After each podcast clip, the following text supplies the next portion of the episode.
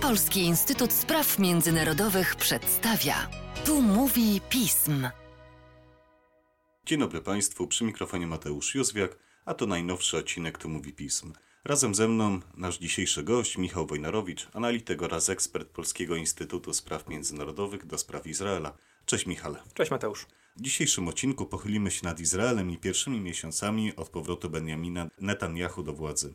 Ten okres był wypełniony licznymi wydarzeniami przez niektórych ekspertów ocenianymi jako bezprecedensowe w historii Izraela. I dzisiaj z udziałem Michała postaramy się nieco rozjaśnić obecny stan rzeczy. Zacznijmy może od tego, co zdominowało debatę polityczną w Izraelu. Przede wszystkim tematem numer jeden była, jest wciąż reforma sądownictwa, reforma tak naprawdę ustrojowa proponowana przez nową koalicję Netanyahu i reakcja na nią. Te parę miesięcy to był tak naprawdę pewnego rodzaju no, roller coaster parlamentarno, demonstracyjno, polityczno-dyplomatyczny, o którym faktycznie wielu analityków, wielu ekspertów mówi, że czegoś takiego jeszcze Izrael nie, nie przeżywał w swojej historii. Mimo, że to jest państwo, które no, widywało potężne demonstracje, który naprawdę poziom sporu politycznego był bardzo rozbuchany. Tu warto chociażby jeszcze wrócić do lat 90., do procesu pokojowego. Oczywiście zdania są podzielone, niektórzy twierdzą, że to właśnie wtedy było tak naprawdę to społeczeństwo, ta scena polityczna dużo bardziej podzielona, ale no to, co obserwujemy teraz jest, jest naprawdę no, dość wyjątkowe w historii tego państwa. No clue dotyczy przede wszystkim reformy sądownictwa, tego, tych reform, które proponuje rząd Netanyahu, e, tak mocno, e, mocno upraszczając, przede wszystkim chodzi o osłabienie, okrojenie Sądu Najwyższego z kompetencji konstytucyjnych, e, oceny konstytucyjności ustaw. Chodzi o zwiększenie udziału polityków w wyborze sędziów na, na różnych szczeblach, w tym na szczeblu Sądu Najwyższego. Różne zmiany dotyczące właśnie funkcjonowania prokuratora generalnego, linii orzecznictwa też w pewien sposób tak pośrednio.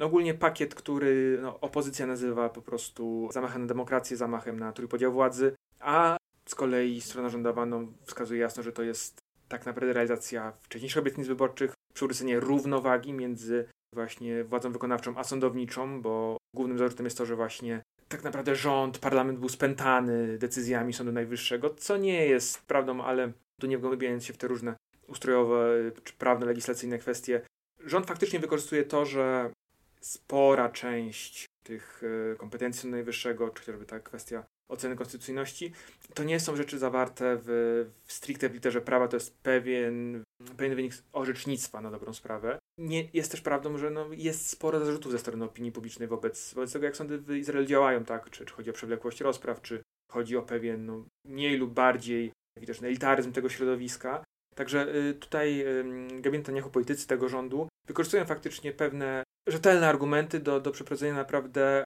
głębokich zmian. No i to obudziło potężny front sprzeciwu po stronie izraelskiej opozycji, po stronie izraelskiego społeczeństwa. Naprawdę co tydzień od stycznia trwają co weekend wielotysięczne demonstracje, tak naprawdę miejscami zbierające setki tysięcy y, Izraelczyków. I to też nie jest jakby aż tak nowa jakość, bo Izrael ma bardzo rozwiniętą kulturę protestu, ale faktycznie skala miejscami tych wydarzeń była bardzo gorąca. No takim punktem kulminacyjnym była, wydaje się, sytuacja z końca marca, kiedy po e, pewnych głosach sprzeciwu od e, ministra obrony Joawa Golanta został on zdymisjonowany przez Benjamin Netanyahu. W odpowiedzi no, na ulicę wyszły setki tysięcy osób, e, ogłoszono strajk generalny. Sytuacja no, bardzo, bardzo mocno zaczęła się wymykać spod, spod kontroli i no, sytuacja wtedy była naprawdę no, bezprecedensowa.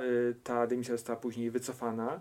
Później sytuację trochę uspokoiła y, przerwa w obradach Knesetu, doszło też do wydarzeń y, w strefie gazy, o których też za chwilę powiemy, także to faktycznie ta, ta błyskawiczna ofensywa legislacyjna, jaką, jaką proponował rząd, jaką proponowała właśnie część ministrów, no została trochę wyhamowana, ale ona wciąż trwa.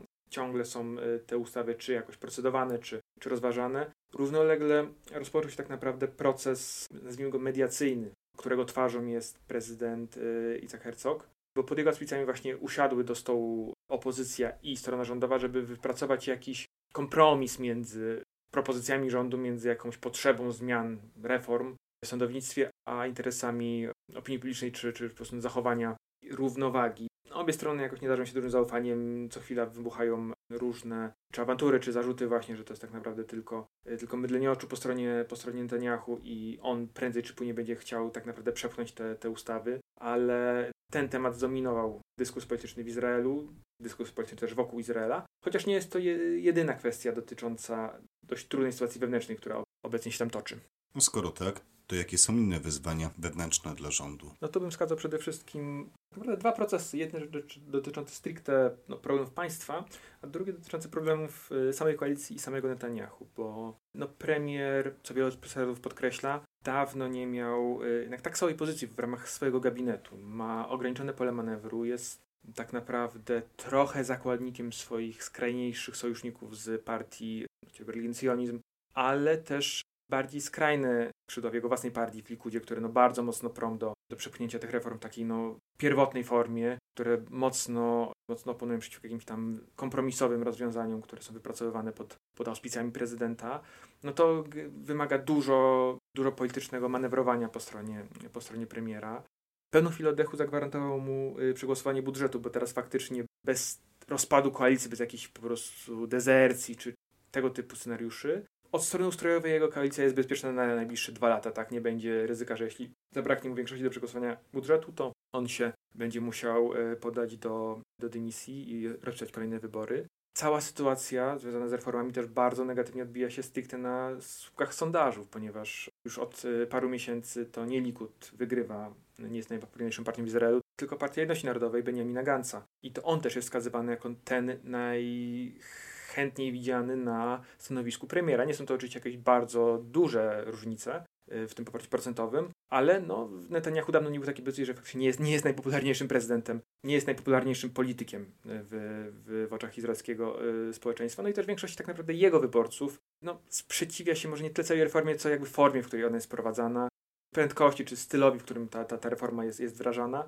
I no, też pojawia się mocne słowa krytyki z, z jego samego obozu. Pewnym takim probierzem było chociażby niedawne głosowanie, w którym tak naprawdę za kandydatami opozycji do izraelskiego odpowiednika Krajowej Rady Sądownictwa, za politykami opozycji głosowali też członkowie koalicji. To najprawdopodobniej byli właśnie, ponieważ głosowanie było tajne, najprawdopodobniej byli to politycy Likudu, którzy no, w ten sposób dali, dali e, wyraz swojemu niezadowoleniu z działań premiera. Do tego dochodzi masa kwestii związanych z no, sporami wewnątrz samego gabinetu, sporami kompetencyjnymi, no, chociażby znowu ta, wrócę do kwestii dymisji ministra obrony, która później została wycofana, tak naprawdę no, nigdy nie wręczona. I takich przykładów można, można mnożyć. A na to wszystko nakłada się sytuacja stricte wewnętrzna, dotycząca no, sytuacji państwa i tutaj można wskazać chociażby dramatyczne sytuacje w społecznościach arabskich, tak? Fala przestępczości, fala morderstw, Y, mamy y, już czerwiec, a w wyniku czy porachunków gangsterskich, czy jakichś innych przestępstw zginęło już ponad 100 izraelskich Arabów. A mamy czerwiec, tak? Poprzedni rok to było bodajże 112 osób, poprzedni jeszcze to 120 parę, a tu już raptem po paru miesiącach no, te, te, te bardzo, bardzo smutne statystyki zostały, y, zostały dogonione. Nie ułatwia postawa ministra odpowiedzialnego za bezpieczeństwo Itamara Ben-Gwira, który no, jest jednym z najbardziej radykalnych polityków Izraelu i y, tak naprawdę mimo szumnych zapowiedzi brak jakiegoś sensownego, sensownej strategii na, na, na radzenie sobie z tym wyzwaniem. Ignorując chociażby też wyzwania gospodarcze. Inflacja może nie tak wysoka jak w niektórych państwach Europy, ale no, mocno doskwierająca y, Izraelczykom, którzy no, już od wielu lat borykają się z, no, z potężną drożyzną problemy związane z no, pewnym ochłodzeniem na rynku startupów, mimo niedawnych deklaracji chociażby ze strony firmy Intel, to ogólnie wyczuwalna jest pewna wstrzemięźliwość inwestorów, co też się trochę wiąże z tymi napięciami politycznymi. Stąd te wszystkie rzeczy są e, no, dużym, dużym wyzwaniem dla Netanyahu, bo on zawsze prezentował się jako ta osoba przede wszystkim no, dobrze radząca sobie z wyzwaniami gospodarczymi, a to jeszcze dajmy na to wszystko jeszcze jedną tą potężną nakładem. Też ostatnie miesiące były i wciąż są niezwykle trudne pod względem relacji izraelsko-palestyńskich, no ogólnie jakby tego, w jakiej fazie obecnie znajduje się ten, ten konflikt. W takim razie, Michale, jaka jest sama dynamika konfliktu izraelsko-palestyńskiego?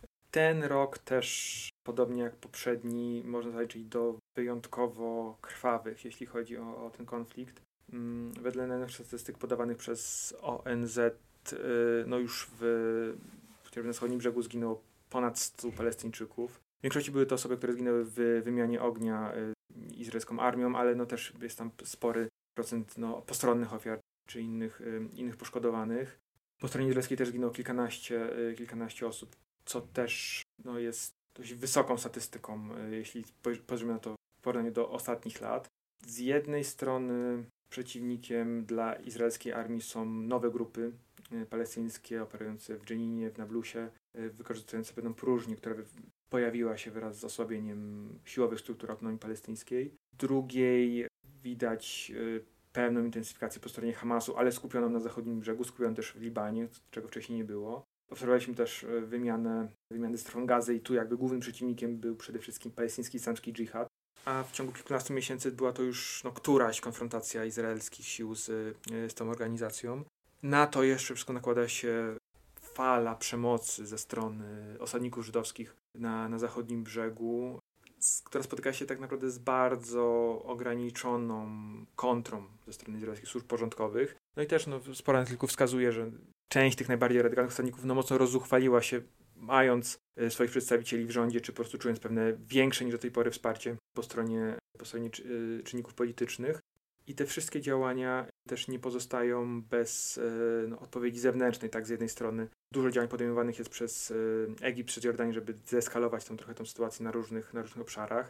Z drugiej strony głosy no, dość głośnej krytyki są kierowane z państw Zatoki, od tych państw, które znormalizowały swoje relacje z Izraelem, dla których no, takie działania prowadzone przez Izrael stanowią duże obciążenie wizerunkowe i wielu analityków też wskazuje, że jak długo jakkolwiek Izrael trochę jednak nie, nie załagodzi sytuacji, nie przedstawi jednak jakiejś chociaż minimalnej pozytywnej agendy dla strony palestyńskiej, chociażby na poziomie gospodarczym, czy właśnie pewnych, pe, pewnych poluzowań, to ciężko będzie tą, tą współpracę pogłębiać, czy jakoś bardziej ją instytucjonalizować między Izraelem a, a państwami arabskimi.